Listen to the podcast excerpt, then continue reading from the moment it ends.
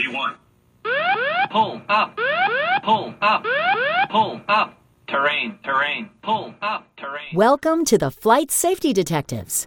Hosts John Golia and Greg Fife, two of the world's most respected aviation safety experts, talk all things related to aviation and aerospace. This podcast and the Flight Safety Detectives YouTube channel are brought to you by the Professional Aviation Maintenance Association, PAMA, and Avemco Insurance, a world-class provider of aviation insurance and your one-stop for all general aviation insurance needs. Get a customized quote at avemco dot com or give them a call at eight eight eight, eight seven nine, zero three eight nine. Tell them you're a listener of the show and receive a five percent discount. Now it's time to buckle up because it's wheels up for the latest episode of Flight Safety Detectives.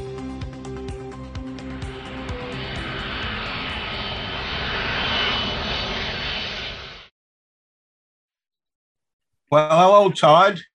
And it looks like today it's going to be you and I to talk about a uh, airplane crash that is not really an accident. And so unfortunately, that's, that's true for so many of the ones we talk about, and this is no exception.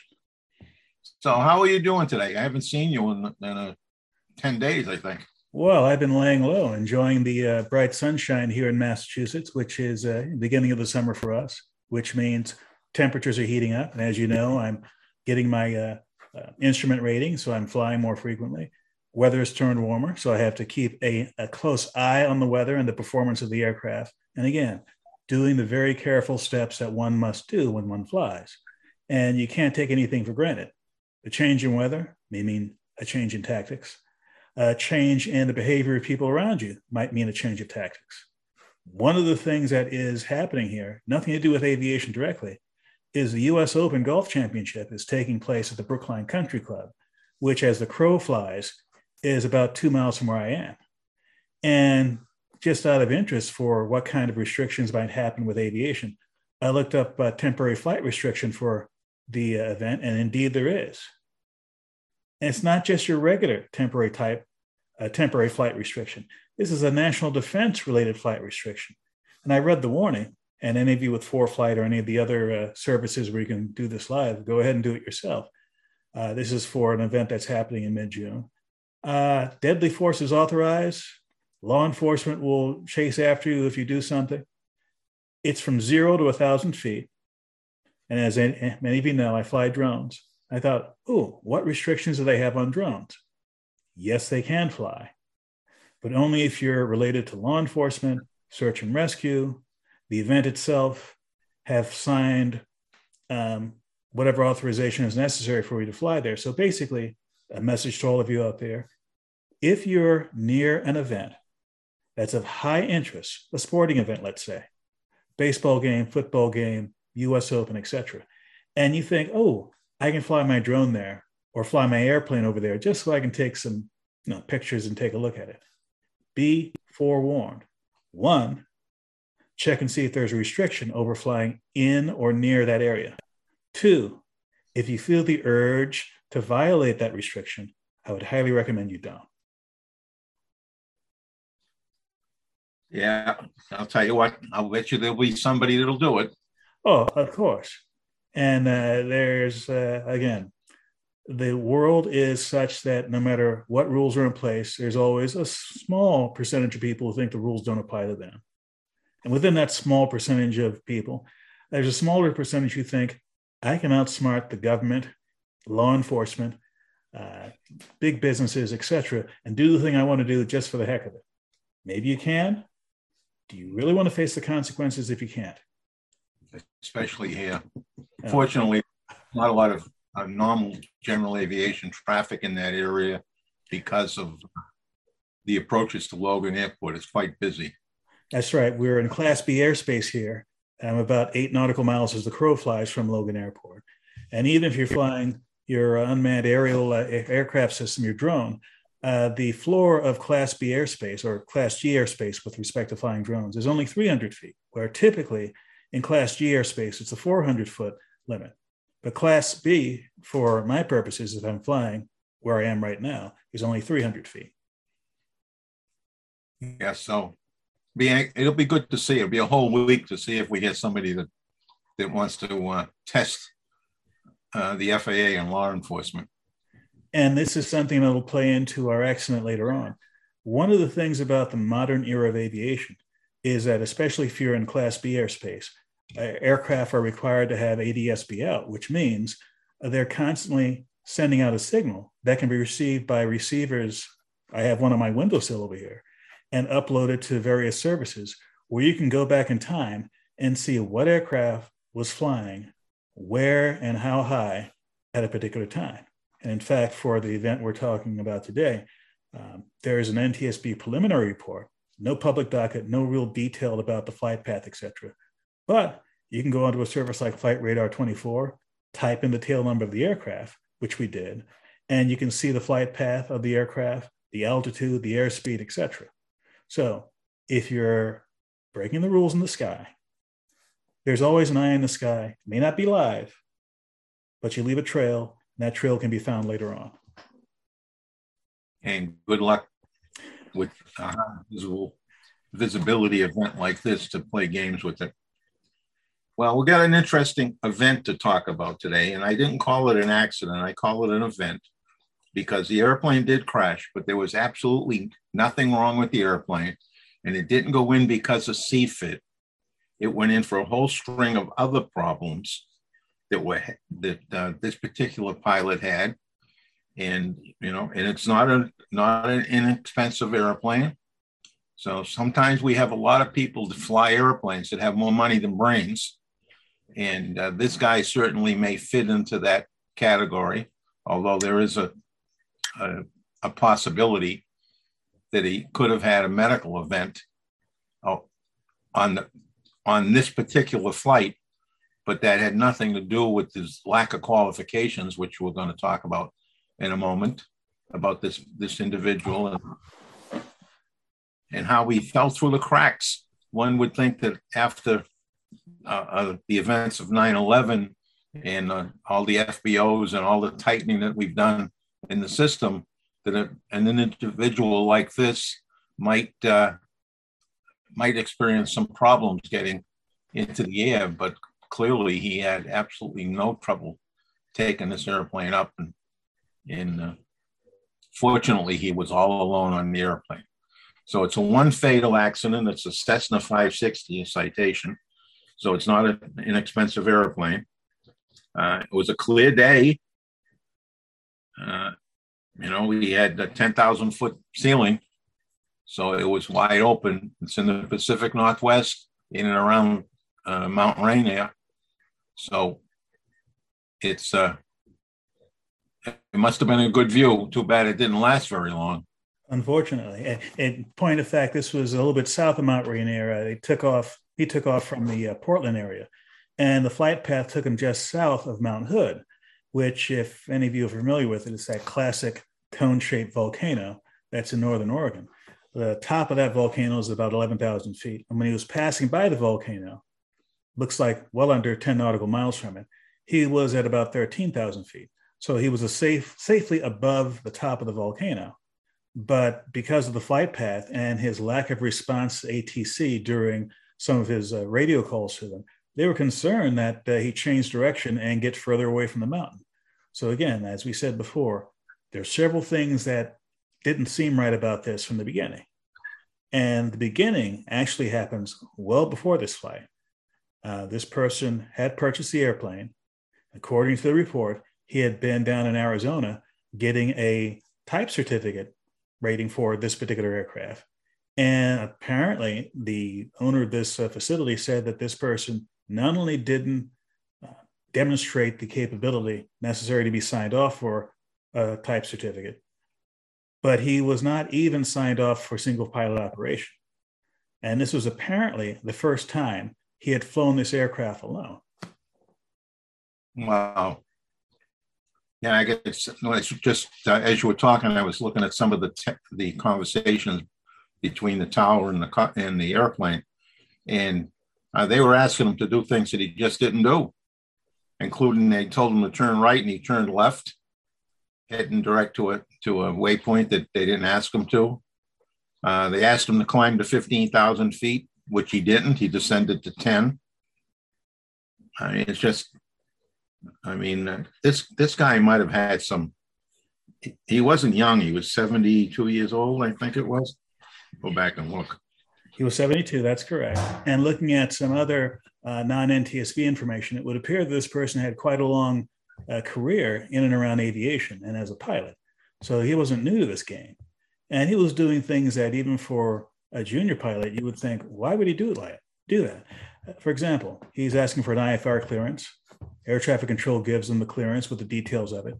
And standard practice is you read back the clearance to acknowledge that you understood it. And he either didn't read back the clearances or just read back a part of the clearance. Not enough to make it clear to anyone listening to the conversation, this person understood what was asked of him. And clearly from his uh, activities he did in the air, he didn't follow up on some of the things that were requested of him. And when you're flying I F R or flying at all, if air traffic control gives you an altitude, a bearing, et cetera, to fly on, and you don't fly, fly on that, you could put other people in danger. Now, they were looking out for him, of course, but again, they're paying attention to this particular pilot. There might be people in the area who are not as sophisticated as he could be, let's say a V F R pilot, flying as they should in the proper airspace. And you have an aircraft that's not in the proper airspace. You can imagine the kind of trouble that can cause. Todd, this is certainly an interesting character, to say the least. Um, uh, aviation is full of interesting characters, and there's nothing yeah. wrong with being an interesting character. The thing is, no matter what kind of character you are, no matter what kind of experience you have, no matter how good you think you are, um, we all fly by the same set of rules. And we have to, because otherwise we'll get in each other's way. And that would lead to a less than happy flight for all involved. How true, how true. You know, part of what I say at the end of every show is put that head on a swivel uh, because you got to look out for people. I mean, we've had, every year we have a number of mid-airs because people are not having their head on the swivel. And, uh, you know, that's that's really a waste of life usually. Uh, some once in a while, somebody might be able to get their airplane on the ground, but usually it's not, the outcome is not good. So let's go back and talk to some of the, this uh, this guy's background. You were pulling some of that up. That's right. Apparently, uh, this person, like I said before, had been involved in aviation for some time and apparently owned a small uh, commuter airline out in the Western United States. So this was not unfamiliar territory for him. And it, the, the, the preliminary report didn't give the background of this pilot, except to say that he was a private pilot. And uh, he it didn't say whether or not he was also instrument rated, but he was at least a private pilot certificate. But a Cessna Citation is a twin-engine turbine-powered aircraft, not a simple aircraft. And it's not something you get just with a, you know, forty, fifty hours and, you know, the kind of certificate you would get to fly a Cessna, a smaller Cessna, single-engine Cessna. Now, this was a sophisticated airplane. It was an older airframe. It was manufactured in nineteen eighty-nine, but nothing in the preliminary report said that aging or system failure or system malfunctions had anything to do with this. And typically an airplane like this is perfectly good to fly, even if it's thirty plus years old. It's a question of, is it being operated properly? Now, it is allowed to operate this kind of aircraft with a single pilot, just as it is legal to operate a wide variety of fairly sophisticated and capable aircraft with a single pilot. But when you're doing single pilot I F R, the kinds of workload you might have at various parts of the flight means you have to be on top of your game. You can't go out there and, and halfway do it and not read back clearances from air traffic control. That's just not how it's done. Now, that said, looking at the report, it seemed as though this person was acting in a way that was consistent with hypoxia early on in the flight. But again, that didn't make sense on one level because where he took off was near sea level. He had never risen above, let's say, thirteen, fourteen, fifteen thousand feet. So it wasn't like he was at a high cabin altitude for an extended period of time where hypoxia could have been an issue. There might have been something in the way of carbon monoxide poisoning or who knows, some sort of environmental issue within the aircraft. There was nothing specified about that in the report. Nothing about a toxicological report, the kind of thing you would see in the public docket. And the thing that made the most sense is, well, the other thing that made sense was, was there a medical issue? This is a seventy-two-year-old person. And again, you can be seventy-two years old and fly, so long as you pay attention to your health, get the proper screenings if you have any chronic health conditions. Uh, when you get your medical certificate, speak with your physician about issues you may have that you're concerned about and whether or not that'll affect your flying. And there was nothing in there that indicated that he had any medical restrictions. Now, that's the first thing that jumped out to me, was that he was behaving like he was having a medical problem. You know, maybe a, a heart attack that uh, that was just beginning, or uh, or some other factor, medical factor, that could im- impact on his performance, because he wasn't responding to air traffic control when he was still on the ground. And then he he takes off, and, and uh, there's a series of miscues uh, throughout most of this flight. And like I said earlier, I, they cleared him to fifteen thousand. He never went up to fifteen thousand, it, it appears. He never got up that high. He got up to about thirteen thousand. Maybe he went a little higher. Uh, if, but he if, there's a, if there's a medical issue, it doesn't necessarily happen to ha- ha- have to happen during that flight.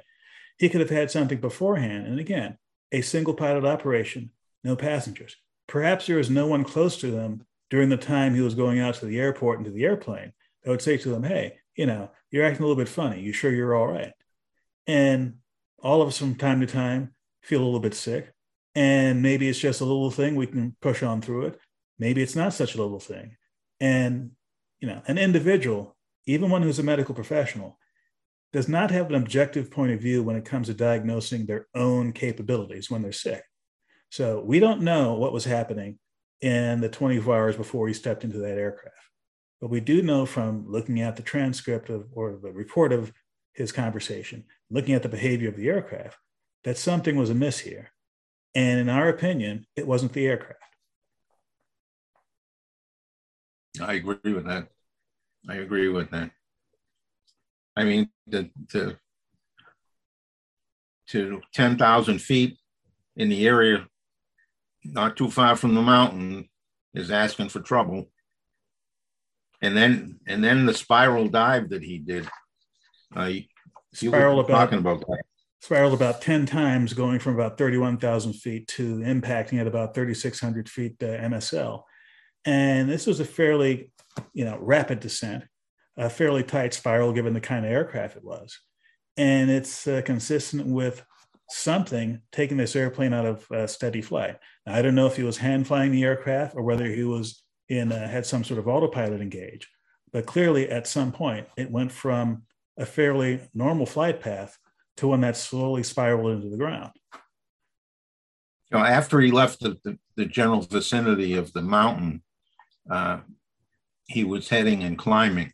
So like you said, he climbed up to over thirty thousand feet and then came straight back down at, at what did you say, uh, sixty miles an hour? Averaging sixty miles an hour straight down. Now, earlier I said that he wasn't high enough to have the effects of hypoxia. Let me clarify and say that earlier in the flight, when he was well below the kind of altitude that would be consistent with that, he was behaving as though he were hypoxic. Doesn't mean he was hypoxic at any point in the flight, but the kind of mental errors he appeared to be making is the kind of thing that is consistent with hypoxia. Right, and that's when the air traffic control was questioning him, and he turned to the uh, to the east and away from the mountain and started to climb. So I, but he must have filed an I F R flight plan because to get up at that altitude. Let's put it this way: if you're flying an aircraft, air traffic control tells you to go at a certain magnetic direction, and you're going thirty degrees away from that, that will get their attention. And that's the kind of thing that was happening here. Yes. So he gets up to thirty thousand and he comes smacking right back down into the ground. So, well, just like the N T S B report and the other reports in it, that's that's open-ended. So there's there's really no conclusion here, except a perfectly good airplane was was uh, destroyed for what appears to be human reasons, and there is no no uh, no solution to that. Uh, this, this event happened about sixteen, seventeen months ago. And typically it could be a year and a half to two years or more before a final report's issued. Even before the final report's issued, there'll be a public docket uh, out there about this aircraft. So those of you out there who are interested in following up on this, by all means do so. Um, we'll have enough information available in the show notes and elsewhere where you can look up the tail number, go to the N T S B's website, look up whatever is uh, there about the preliminary report, the final report, any public docket information, any safety recommendations that may come out of this accident. And again, this is a general aviation event. I'm not hopeful, or this is not the kind of event that typically generates a uh, recommendation, but you never know. So if you want to follow up on it, by all means, please do so. Yes. Okay, well, that ends this discussion on this issue for this week. And I would like to remind everybody that uh, since Greg usually gives me the last word, I'll take the first and the last word.